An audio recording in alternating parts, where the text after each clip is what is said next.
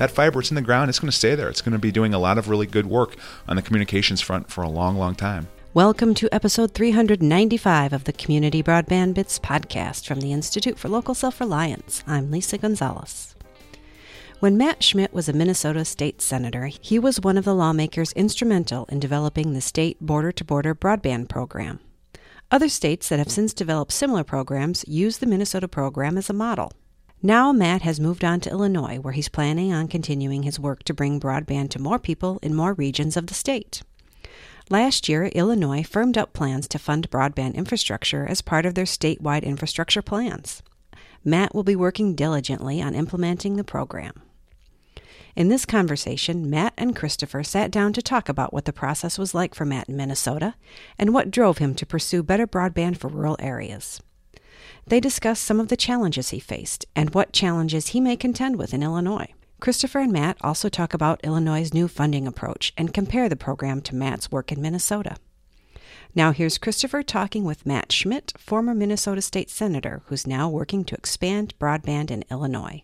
Welcome to another episode of the Community Broadband Bits podcast. This is Christopher Mitchell with the Institute for Local Self-Reliance, coming to you from sunny St. Paul, Minnesota, and the first ever interview that I'm doing in my own personal studio / dining room. Welcome to the show, Matt Schmit. Christopher, it's great to join you. Well, Matt, I've been wanting to have this conversation for a long time. You're someone that I've known for a long time. I really respect in this area. I've done a lot of good work. Now you are the... we might break in the middle of this title for an ad break. Deputy Director of Illinois, the Department of Commerce and Economic Opportunity. That sounds right. Right. I sort of butchered it a little bit there, but that's you're the deputy director, which means you're the a vice president, effectively. Something like that. Yes. But what's important is that you're in charge of a really impressive program. Frankly, I think the most aggressive program we've seen from any state. If anyone wants to challenge me on that because New York spent more money, I'll just say I feel like you're actually taxing people to get your money. New York kind of got it for free through the bank fraud lawsuits. And so we've never seen any state raise any kind of money like this for that. Yeah, I mean, it's a really impressive and inspiring commitment that the state of Illinois has made to infrastructure generally. Last session, they invested $45 billion in their capital bill for infrastructure around Illinois, 420 of which is going towards broadband. And so I was watching afar from Minnesota, and that caught my attention, and I think the state of Illinois is poised to be a leader on how to do state broadband best. Right, so we're going to finish up our conversation on that. That's what we call a tease in the business, I guess. But $420 million, Matt's going to tell us how he's going to spend every last dime. But I want to start by asking you about a program that's near and dear to both of our hearts, and that is the Minnesota Border to Border Broadband Fund. You were essential in making that happen. And let me just say that, I feel like as we get into that, we should know, we knew each other from grad school. We did. Yes. We've got stories. Right. Mostly of me. I don't want to pretend I was super studious, but I feel like I missed too many opportunities to watch Twins games with you. But we talked Twins every once in a while, right. So that was enough. Right, some good years back then. So let's start at the beginning. You come into the Minnesota Senate as a young man from a rural part of the state, and you set a priority of broadband. How did that come to be? Yeah, so, I joke as I look back, and I knew enough to be dangerous, thanks in part to our great work at the Humphrey School, and we had a telecommunications and broadband forum that I was a part of, an opportunity to do some consulting during the ARA era a decade back. So I knew enough, I think, to know what needed to be changed and where the opportunities were at the state level. Right, and you'd also attended the broadband communities events. Well, thank you very much. Yeah. I did that, yeah. You made an effort to educate yourself. Yeah. And so I knew it was an area that there was, I think, the right energy and investment percolating in Minnesota with, folks like the Blandin Foundation and others had done really important work. There had been past efforts to do more in broadband. And we knew that, with the surplus that the state was facing and the opportunity for some serious investment and in smart policy that paired with it, that we could make a difference. Was that 2014? That was, so I ran in 2012, and I always say, Chris, I put 30,000 miles on my Jeep that I no longer drive. We knocked on tens of thousands of doors, 20 parades around southeastern Minnesota. And the issue of broadband came up a lot during the course of that campaign, but it wasn't something I ran on. And so I think, we take office in 2013. We were staring down actually a pretty serious budget deficit at the time. And so there were some big issues that the state had to address structurally. But a focus on infrastructure, and as our economy turned around and we started having some funding opportunities, well, that gave rise to a serious commitment to broadband. And one of the things that I felt like made a difference was a listening tour around the state. And so this is different from what you just mentioned, where you were campaigning. You're in the office, and then you decide to go and listen across the entire state of Minnesota to what people are saying. That's right. And so, turning back this clock here, 2013 was my first year in the Minnesota State Senate. And what we started out by doing is creating our Office of Broadband. We wanted a one-stop shop for all things broadband and state government, kind of tear down those silos that separate state agencies, and also serve as a resource for folks who are interested in improving their broadband from community to community around the state. And so we created the office in 2013. And then during the legislative interim that followed, we knew that we wanted to take additional steps on the broadband front. And so I don't know why I waited until December and January of 2013, 2014 to embark upon a 20-city listening tour around the state of Minnesota. We talk about how cold it is outside today. I remember vividly being in Park Rapids, Minnesota, in January of 2014, holding a kind of a listening session with community members. I think it was a Monday morning, and the schools had been closed by Governor Dayton because it was so cold. My Jeep barely started up that morning. I had stayed at my grandparents' the night before in the good old town of Crosby, Ironton. Made it into Park Rapids, not knowing what to expect. We had over 50 people in the morning. Schools were closed on a frigid day in Minnesota, January, wanting to talk about broadband. And that's when I knew that this was an issue that folks really deeply cared about and wanted to make some traction on. And so, we had made several stops, 20 about, around the state leading up to the 2014 legislative session. And that roadshow, that listening tour gave us invaluable feedback on what communities were looking for. And the things that we took away from that is, it's a big state. The state should be a facilitator, not apply a one-size-fits-all approach to addressing the challenges. That the basic challenge was one of funding and market failure, and that we needed an infusion of state dollars to get the job done. And third, folks were tired of talking about it. They wanted action. And so I can't tell you how many times I shared that message with my colleagues in the Senate and other stakeholders. And fortunately, I think the perfect storm, if you will, the right factors came together for us to get the job done that year. I sometimes think about this in relation to reading history and how conversations in the 19-teens about electrification, and imagine how people felt in the 1930s when it started being built to some of their farms. It's easy to read about that transition period. It's much harder to live in those 20 years, perhaps, while you're waiting for it to happen. Because I just think about people that I talked to last week who are really tired of hearing people talk about it. Well, exactly. I mean, it's a great reminder. All the work and the attention and the investment that's been made, there's still a lot of work left to be done.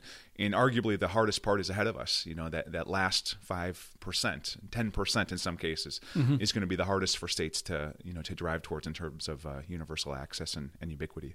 So at the time you're doing the listening tour, there's also, this is the major priority for an organization called, I think, the Partnership for Greater Minnesota Cities, or the Partnership for Greater Minnesota. There's also the Coalition of Greater Minnesota Cities. It's basically the smaller cities in the state, the cities that are just not a part of the Twin Cities metro. They did a lot of editorials and op-eds and things like that. Business chambers were talking to their elected officials about it. And so in some ways, I think at the time, those of us watching and even participating a little bit felt like, wow, there's so much attention on this. It has to go somewhere.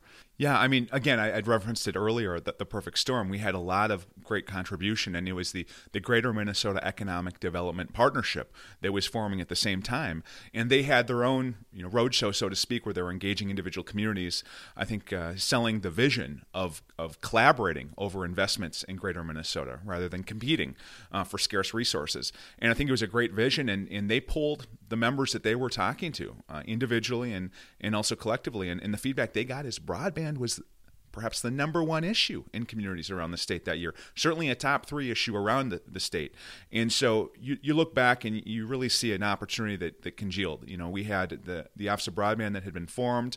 Minnesota had turned the corner on a decade of running deficit after deficit. So we were looking at having some resources available, not only to balance our budgets, but also to invest in critical infrastructure. And then you have the interests around the state. You have Blandin was doing what they've done really well for 15 years now. You had the partnership that had formed to engage communities around Greater Minnesota. And then you also had the work of the governor's task force that was shining a light on some recommendations. And for far too long, those recommendations just sat dormant in reports that were issued annually. And fortunately, we had an opportunity in 2013, 2014, and the years that followed to actually do something with all of that. I feel like the natural conclusion of what you've been saying is, and so everyone was really focused on making sure we got a really strong bill through to create a broadband program. And yet that's not how I remember it. Yeah, I mean, you look back, it's kind of like history, right? You look back and you say, oh, it's so neat. This was tough. And, you know, right now I think people around the country look at Minnesota's Office of Broadband and our Border to Border Broadband Fund as being nation-leading. And in other states, I think to their credit, have emulated what we've done in Minnesota and maybe taken it a step farther. Certainly that's what we want to do in Illinois. But I think you look back, it was tough sledding.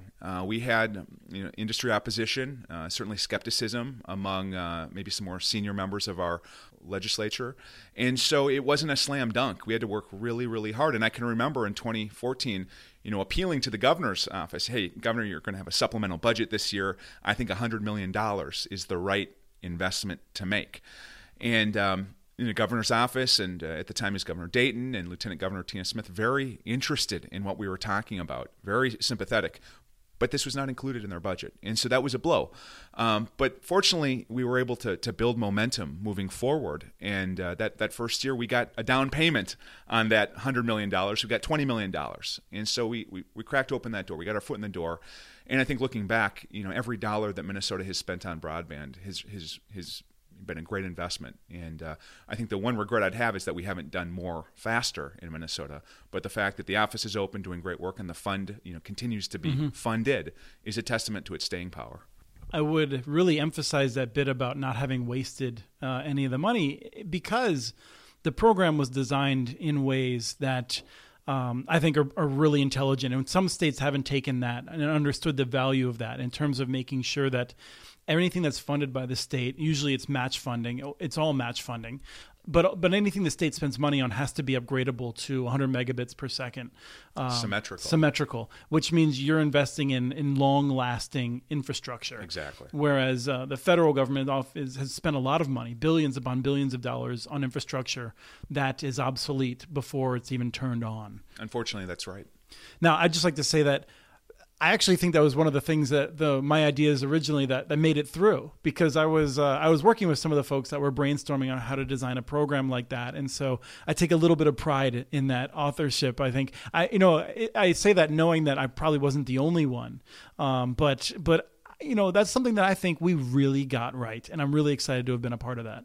Yeah, I'll tell you, I think, it's great to look back, and so many are proud of the effort that we put forth in Minnesota. And I think that's great. I can remember, trying to put together a bill and put the ideas that we were thinking on paper, and having great, Senate counsel, for instance, who write the bills, who do incredibly good work, looking at me and saying, Matt, what are you trying to do here? This hasn't been done before. And so it was a lot of fun, kind of inventing something new from scratch, and not emulating another state, but rather saying, hey, if a state's going to get into this, what should we do? What sorts of things should we expect of applicants? What kind of a technology should we be investing in? What sorts of expectations do we have for long-term return on investment? And so that's something that, I really point to. I think the scalability requirements, the fact that we want to engage providers and partnerships and communities around the state. Those are the sorts of things I think are a hallmark of a successful program. We're not picking winners and losers necessarily, but we're saying if the state's going to invest money, it's got to be serving our communities and end users well into the future. And the program is open to all. Very few municipalities have even applied, and which I think was one of the concerns of the small telephone companies originally. And the small telephone companies were, in fact, I think, quite skeptical, and now are probably one of the bigger defenders of the program. Yeah, I mean, I think there was certainly a lot of skepticism among the provider community. You know, is this going to, you know, be focused on competition? Is this going to be upending the apple cart? Is there going to be an opportunity for us? Heaven forbid it focus on competition. Yeah. And, you know, and so that's a piece that I would say you look back, you know, we didn't take that issue on head on. You know, we didn't have a conversation about competition in Minnesota, and I think a lot of folks around the country are interested in that conversation. We were much more focused on ubiquity and making sure that you know, every last home and business and farm and community anchor institution gets connected. Minnesota's not there yet. Got some work to do, but hopefully, you know, we're poised to get there within the dawn of a decade of such investment. Well, this is where you can give me a hard time on this, Matt, because I think. One of the challenges that we've seen since then is by not taking on competition, we left the population centers in rural regions behind because they don't qualify. And so for years, they haven't lobbied to support the fund. You know, to me, and this is we have had podcasts talking about these policy issues. I'm not saying it's obvious that you pick one way or a different way for dealing with how to deal with areas that already have basic broadband connections. But, you know, as I remember it, Comcast was one of the biggest lobbyists on the bill, and they were never going to expand in rural areas. They were never going to apply for a grant. Yeah, and so I think, you know, I respect a lot of the interests that were part of the conversation. I think if you look at how broadband is provided and how folks, you know, connect with the internet, it's diverse, you know, it's complicated. It's not one kind of provider. It's a lot of different providers offering different service, and I think that's great. I think it's good that folks have choice and there are complementary services. And the thing that we always kept coming back to is the need for making smart investments that truly would stand the test of time.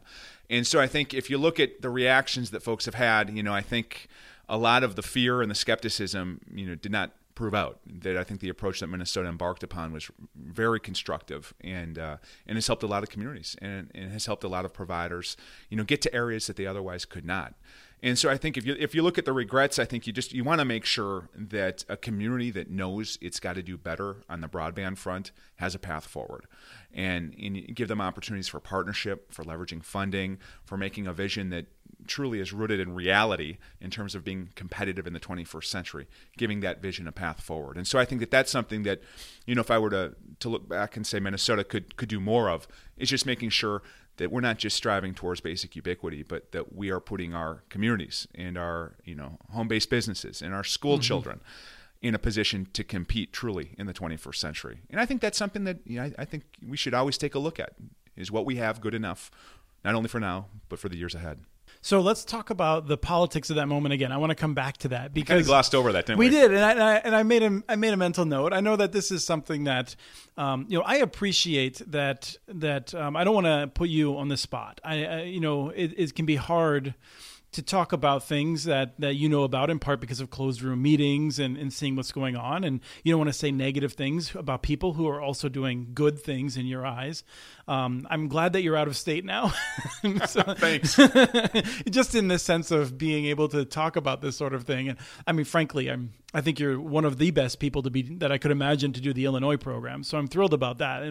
That's sort of where that was coming from, as opposed to, I wish you lived, you know, 400 miles away from me. Well, thanks for clarifying. I was thinking you're saying that Minnesota just isn't big enough for the two of us. And yeah. Maybe that's true. Who knows? So the point I want to get to, though, is, as someone, I didn't follow this as closely. You know, people like Chris Henjum, Tim Flaherty, Dana McKenzie was she wasn't even in the broadband office yet, but was like a person who was thinking about this and how to shape the program. And then she was in the broadband office, and she was still playing that role of trying to think then with her state hat on. And if people who aren't familiar, Dana McKenzie, I think, is one of the main reasons for the success of the program. But my point is just that there was a lot of people who were working very hard because leadership of Republicans, leadership of the DFL, neither of them wanted to prioritize this. I think most of them were hoping you would just quiet down and go away. Yeah, you know, I think probably on multiple fronts that may have been the case. But, you know, we knew that we were right on this issue, and we knew that there was a need for investment, and that just simply, you know, waiting for the market to take care of it, we were going to lose decades. And so, you know, I look back now and I say we absolutely did the right thing. and we have a lot to show for it. But at the time, there was a lot of skepticism. And where does that come from? Well, I think God bless them, but industry is very well represented at the Capitol in St. Paul. And I think at the time I was counting, scores of lobbyists. And I know over time that number increased. And I think the point isn't that they were hurting our chances or undercutting our effort, but there are narrow parochial interests that are represented a lot of times. And so if you're talking about, my legislative colleagues, they were getting one message typically on mm-hmm. broadband, and they weren't necessarily having constituents come to the Capitol rallying around broadband. We learned during the time that it was a top three issue for a lot of groups around the state. But if you've got your day on the Hill and you're going to talk about healthcare access or education, rural transportation, broadband might not come up in every conversation. Mm-hmm. And so that's something that we've seen change over the years. The Minnesota Rural Broadband Coalition has taken off, and I think that's certainly added value to the conversation around the state. But you look at the setting that we had in 2013 and 2014, a lot of what lawmakers knew was based upon their conversations with lobbyists, representing a very narrow kind of perspective and interest. And that's just the way it works. And so I think in this issue and other issues, I think it's a challenge for lawmakers to just make sure that you're getting a diverse view of the landscape, that you're asking your constituents about these issues, your community members, your community anchor institutions. I have without a doubt confidence that if folks took the time to talk to their local libraries or their EDAs or other folks who are on the ground really close to these issues, they would know that the broadband is a top ticket issue. Mm-hmm. And one of the anecdotes that I just loved is on this listening tour, we talked to a lot of real estate agents, and they say, Matt, it used to be in Minnesota the first question that a family would ask when moving to a new town, how are the schools? And they said that's still an issue that comes up a lot. But typically in rural Minnesota, the internet access and if it's available or not is the first question that's asked. And so that really was eye-opening when you think of, wow, that's on the top of minds of families as they look to raise their kids and locate in one part of the state or another. It just speaks to, I think, the different aspects of the conversation, mm-hmm. and that if you're just talking about the issue from one perspective and that of the industry, you're going to get one piece of a very valuable conversation, but you've got to round that out with on-the-ground perspectives in your communities. Let me ask you, and this is a chance for you as a Minnesotan, it's hard. I grew up in Pennsylvania. It's easy for me to toot my own horn, but Minnesota, they drum it out of you at an early age. So let me ask you, is there something that you and then Representative Simonson, now Senator Simonson, did to make sure that this would happen, despite the fact that it was really the two of you against leadership? It's a really interesting dynamic. And so you look back, now Senator Erik Simonson from Duluth, he was a fresh face at the Capitol, a representative representing Duluth at the time in the House. And so he and I carried the bill in 2014 for the infrastructure funding, basically our border-to-border broadband bill. And we had a number of co-authors, and all of those folks really helped us out. But it was difficult to get our legislative leadership to rally behind this.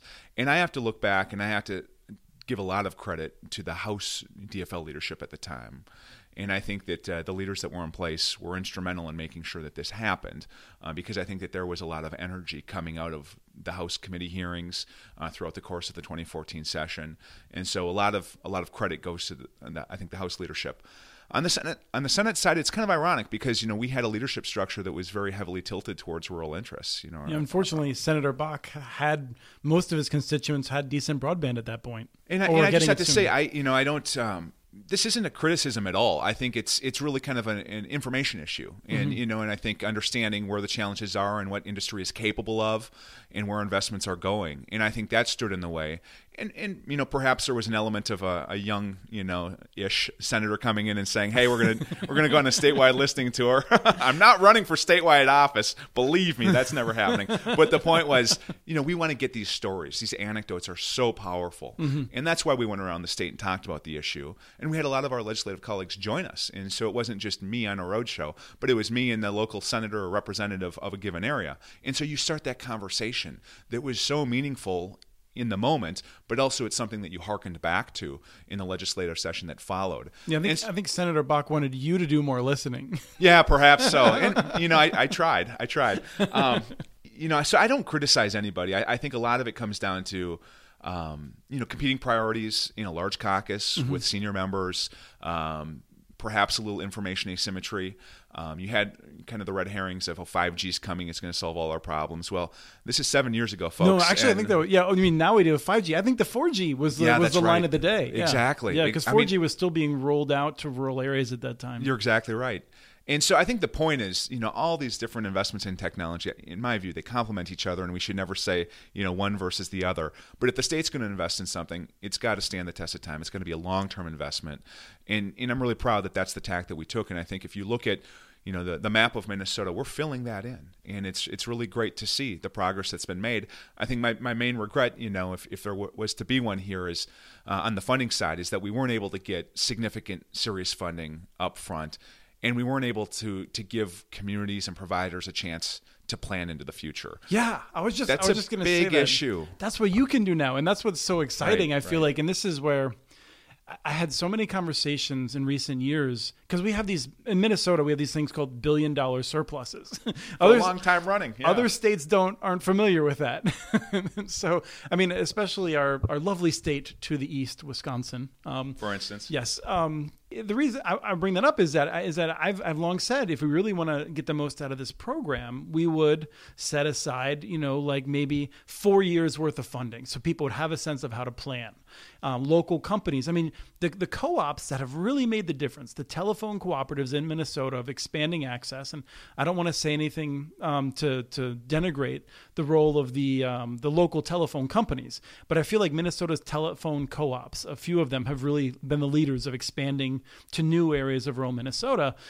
They can only expand so much per year. They're small firms. And so the answer I'd always get back, though, was, well, we can't commit future spending to, the next legislature to put that money in there.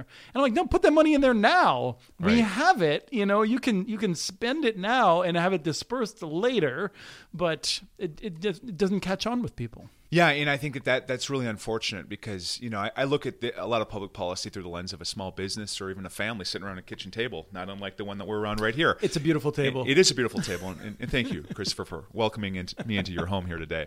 But I think the whole idea here is you want to be able to plan, into the future. 3 to 5 years is ideal for a small business, to understand what's coming down the pike, what sorts of resources you're going to have available, and how you might phase projects. So in Minnesota, you could only get $5 million at a crack, but if you knew that you were going to be able to go back and have a second or third phase to a project, you could do something pretty ambitious and incredible. And we never gave applicants that opportunity because we always funded it 1 year at a time. And that's just really regrettable, because I think we knew this was going to be a valuable program, and we knew that the need was out there. And especially after that first year, we knew we were getting great applications, and that, great deployments were going to result from it. And so it's too bad that support for that didn't galvanize. If you're going to do, $20-30 million a year, that's okay. But I think giving folks a chance to plan is helpful. And I know that there have been some changes. I think last year it was a 2-year appropriation. I think a lot of folks would have liked to have seen more, probably a lot more. But the point is, it's a step in the right direction on the planning side of things. But I think if we're going to truly, solve our challenge, meet our goals, achieve ubiquitous access around the state, significant investment's going to need to be made, and it's going to have to be sustained over a period of time. And to give folks a chance to best utilize that, give them a chance to plan. And that would be my advice. So wrapping up, not that you're asking for it. I am.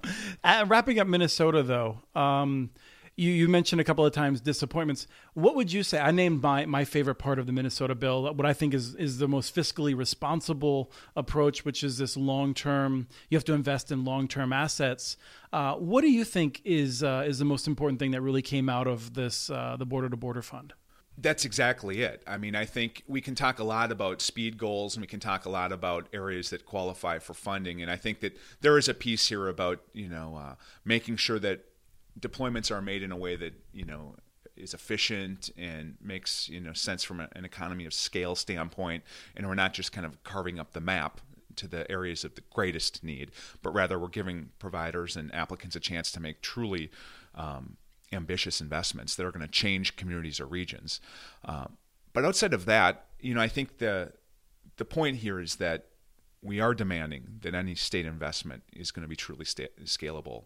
And so it doesn't mean that you're precluding, you know, certain providers, but it means you've got to be creative in terms of how you leverage those state dollars, and that the way you apply those state dollars to your projects has to be in a way that will serve a community, a provider, those using the internet well into the future. And so that's the takeaway. And I think if a state asks me how to do it well, there's a lot of things that we can say, but it's just, hey, make sure this is an investment in infrastructure that's going to be with us for decades to come. And I've said this a lot, but short of an overzealous backhoe operator or something like that, that fiber, it's in the ground, it's going to stay there. It's going to be doing a lot of really good work on the communications front for a long, long time.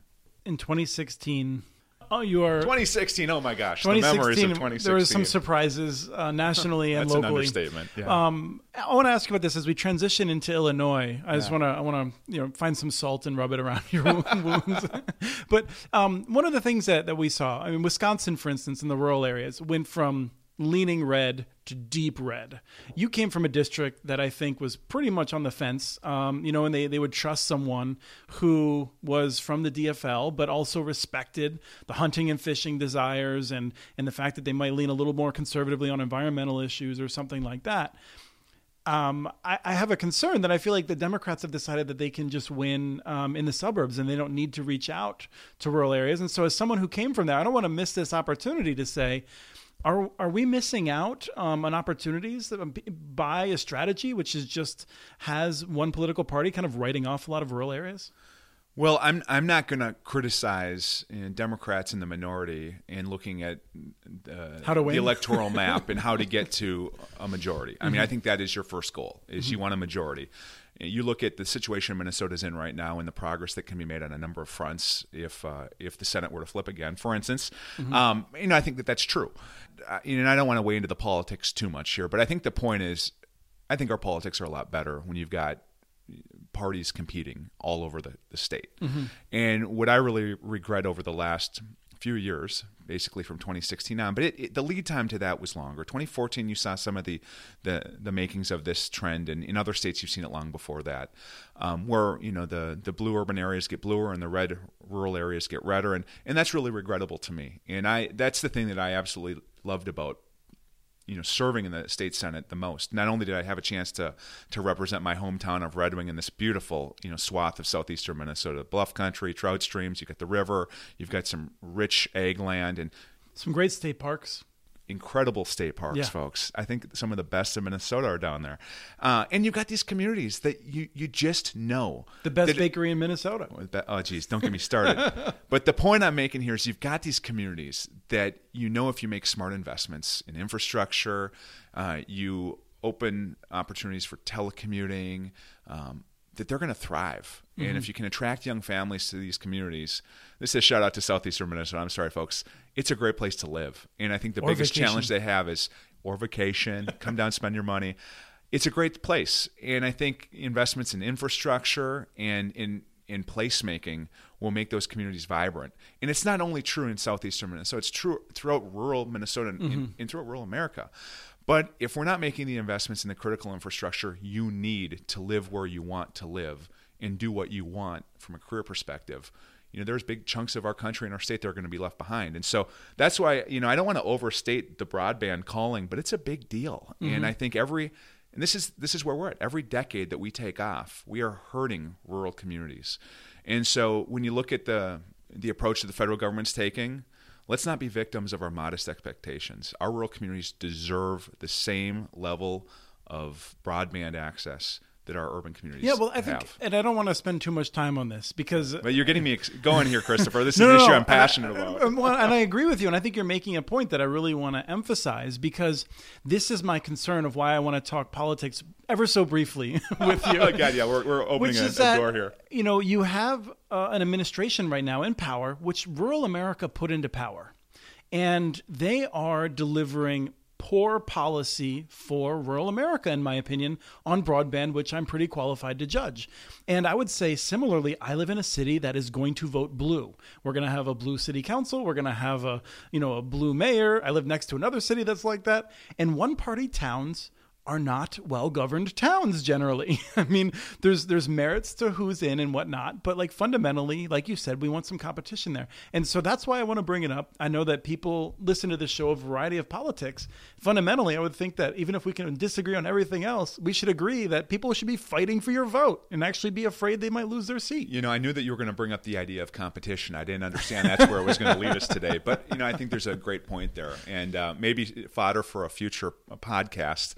Or a podcast series. But I think, you know, again, you look at the challenges our country, you know, is facing, the disconnect between culture and geography and our politics. And, you know, this is one of those issues that folks on both sides of the aisle could rally around, despite, you know, the noise that was surrounding the policy making. Mm-hmm. And it's true, it should be true in every state around the country and at the federal level too. And so I hope that we're able to dismiss, you know, pressures from different corners and focus on sound policy that, you know, this is going to sound naive, that does bring us together, that makes sound investments for the future and positions communities around the state, whether it's Minnesota or Illinois or anywhere in between or surrounding, to compete in the 21st century. And so that's what's been inspiring about this work. I didn't go into it thinking I'm going to spend a decade of my life on broadband. You know, mm-hmm. I'm more of a transportation guy, to be honest. And this goes back to my Humphrey School days. I've spent way more time on transportation projects consulting over the years than I have on broadband.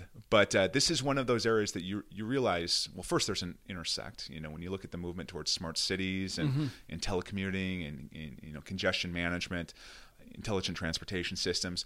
But also it's a great example of smart infrastructure. We invest in it the right way, it's going to serve us well into the future. Well, that brings us to Illinois, where, I mean, you're talking about good policy, in my opinion at least, not everyone likes to see raising taxes, but bold leadership to say we need better infrastructure, both for transportation and for broadband. We're going to raise the gas tax. We're going to raise all of this money, and we're going to spend it. It's fascinating to me, and it's worth, I think, for people to know. So the legislature moved forward, and they put this on a referendum, and then the people of Illinois validated that, right? I look at what happened in Illinois in 2019, and I'm just awestruck. They approached the session with an overarching value of equity in trying to produce equitable outcomes in various aspects of state government. And so that really appeals to me, I think, in this point in our, you know, economy and in our you know, political lives. And so I think it's a really important emphasis to put on it. But the investment infrastructure loan, $45 billion, it sets a tone that, you know, they're serious about making investments in the future. And I look at what Illinois accomplished in one short session. And as a proud Minnesotan, this pains me because, you know, I love my Vikings, I love my Twins. I will always be a proud Minnesotan. But I think they accomplished, in many cases, what we've been fighting for a decade in Minnesota on a number of fronts. And so it's great to see that level of effort. And in my hope is that we get it right on the broadband front and other aspects of our, you know, infrastructure investment and elsewhere. And so the challenge is on. You know, you've got this great opportunity to demonstrate, in this case, you know, how state broadband investment can be done right, how smart policy can result in good outcomes. And so we're kind of at the cusp right now of getting this right. And so you'll have to wish us well. So another bridge to Minnesota, which is quite the double entendre, is that when you were doing this, when you were working on this bill in Minnesota, I felt like one of the pieces of resistance we felt from Minnesota's smaller family independent telcos was that they felt like it was an insult that we were saying DSL wasn't good enough. And I think that that's changed. This is one of the things that I think is really gives me a lot of hope for Minnesota, is that we see almost all those independent telcos now recognizing that they need to be investing in these higher quality, higher throughput networks. And your conversations in Illinois, I'm sure everyone's beating down your door to talk to you and to give you a sense of what's important. I'm hoping that you're hearing from people that they're all agreed that we need these very high capacity networks. Yeah, you know, so nobody's been beating down my door like this podcaster from St. Paul, Minnesota has been. But I mean, that's the point here. You want to get it right, and you want to balance interests, and you want everyone to feel as though they've got a stake in this, and they can be better off for it. And so that's been a deliberate approach that we've taken in Illinois. And I don't want to say that we've been perfect with it, but if there's a public, you know, hearing, or if there's a meeting, or if there's an opportunity to talk about the vision for Connect Illinois and ways to make it work, you know, I want to lean into that. I want to be part of that conversation. And so that's kind of how we framed this investment. You know, we have $50 million, a grant window that opened up recently here in early February. It extends through April 3rd. And so we've got about 8 weeks for applicants to put forward their best ideas on how to leverage this first $50 million. Let's just pause. What's great. The first $50 million. The first $50 million over a period of about 2 months. Minnesota has spent, since you were pushed that bill through, has spent on the order of 70, 80 million, I want to say. Like, well, no, it's over $100 million the state's invested. Okay. And I think that they've... Shows what I know. Well, you know, the years go by, I think. Yeah. You know, and so prior to the last legislative session, your number was true. Mm-hmm. And so... but Illinois is catching up fast. Well, yeah. Illinois, by the end of the year, we may have outdone Minnesota. And so that's a challenge to my friends and family and folks in Minnesota. We're coming after you. Up your ante here. But I think the point is Minnesota's done so much well on the broadband front that we're replicating a lot of our effort towards that. And so we want to borrow from what has worked in Minnesota. We're certainly putting more funding on the table at the outset. We're giving communities and providers and partnerships a chance to plan, which is critically important. But as we mentioned, the scalability piece, the expectations, the partnerships that we're trying to promote. I think the commitment, as you'd mentioned, that Minnesota's Office of Broadband took in being a resource for all folks who are interested in broadband and being a constructive voice, that's something that we want to replicate.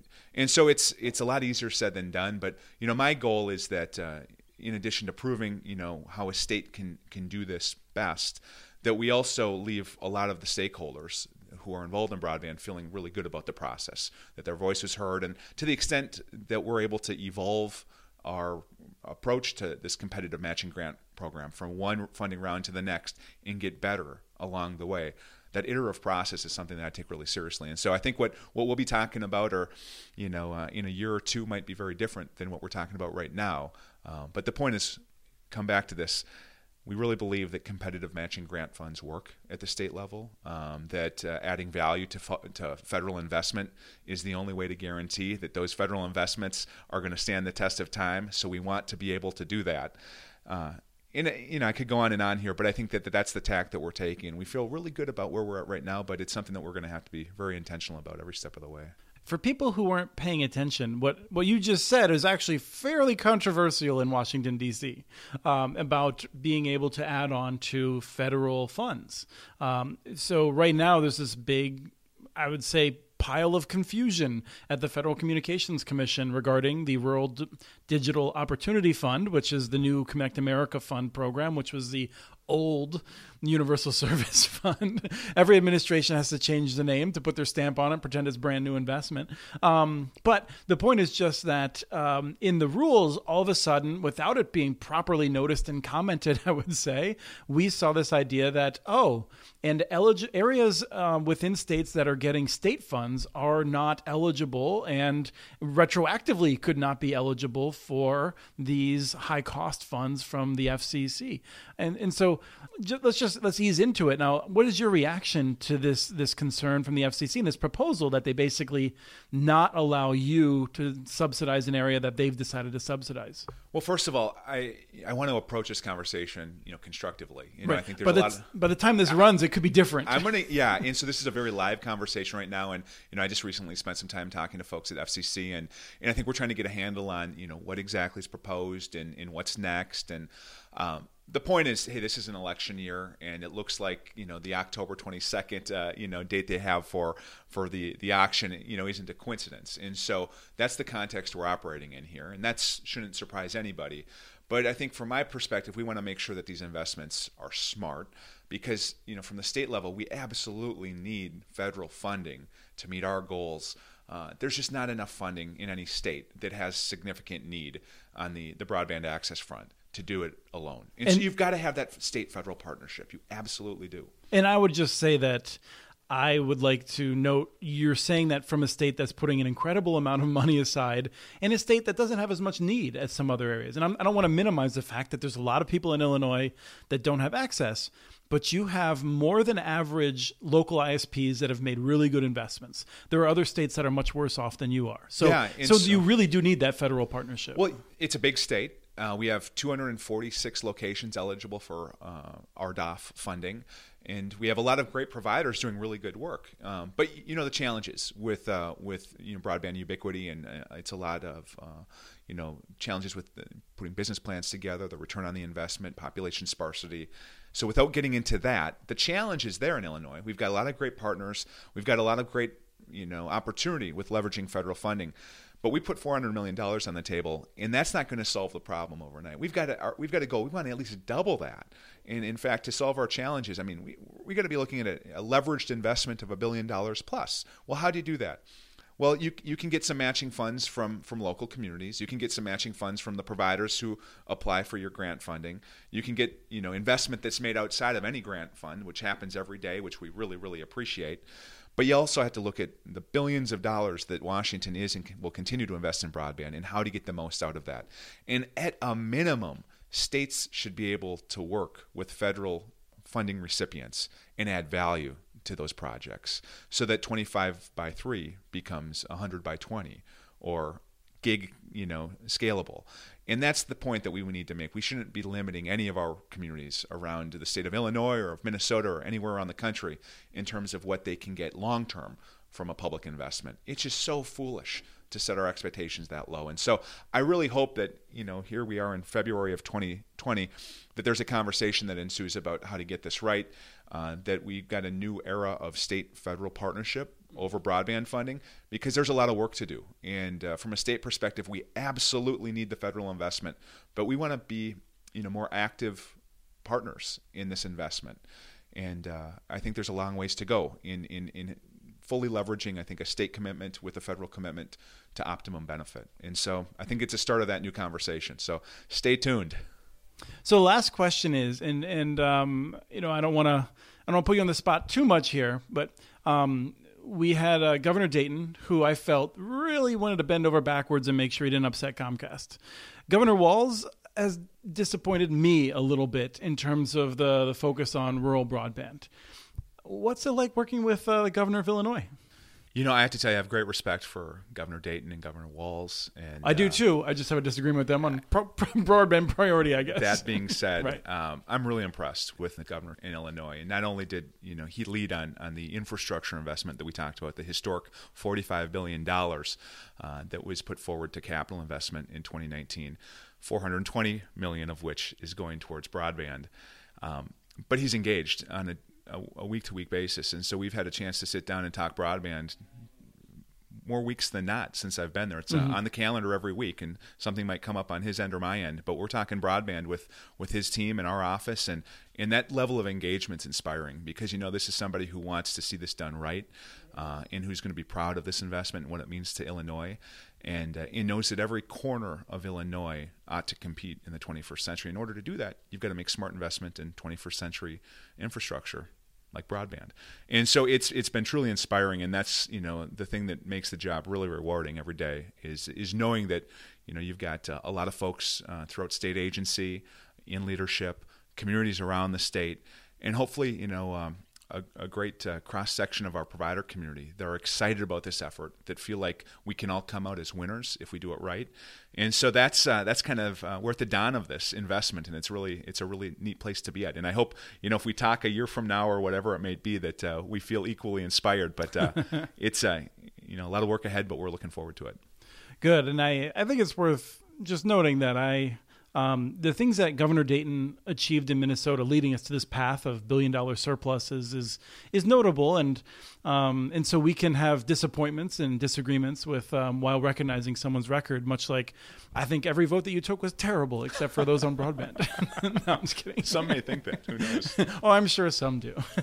But Matt, I've wanted to have this conversation for a long time. I really appreciate you coming in to share those lessons learned, and man, I'm excited to see what Illinois does. Yeah, stay tuned. It's a fun time, and thanks a lot for having me over today. That was Christopher talking with his friend, fellow broadband advocate, and former Minnesota State Senator Matt Schmit. We have transcripts for this and other podcasts available at muninetworks.org/broadbandbits. Email us at podcast@muninetworks.org with your ideas for the show. Follow Chris on Twitter. His handle is @CommunityNets. Follow muninetworks.org stories on Twitter. The handle is @muninetworks. Subscribe to this podcast and the other podcasts from ILSR, Building Local Power, and the Local Energy Rules podcast. You can access them anywhere you get your podcasts. You can catch the latest important research from all of our initiatives if you subscribe to our monthly newsletter at ilsr.org. While you're there, please take a moment to donate. Your support in any amount helps keep us going. Thank you to Arnie Hughesby for the song Warm Duck Shuffle, licensed through Creative Commons, and thank you for listening. This was episode 395 of the Community Broadband Bits podcast.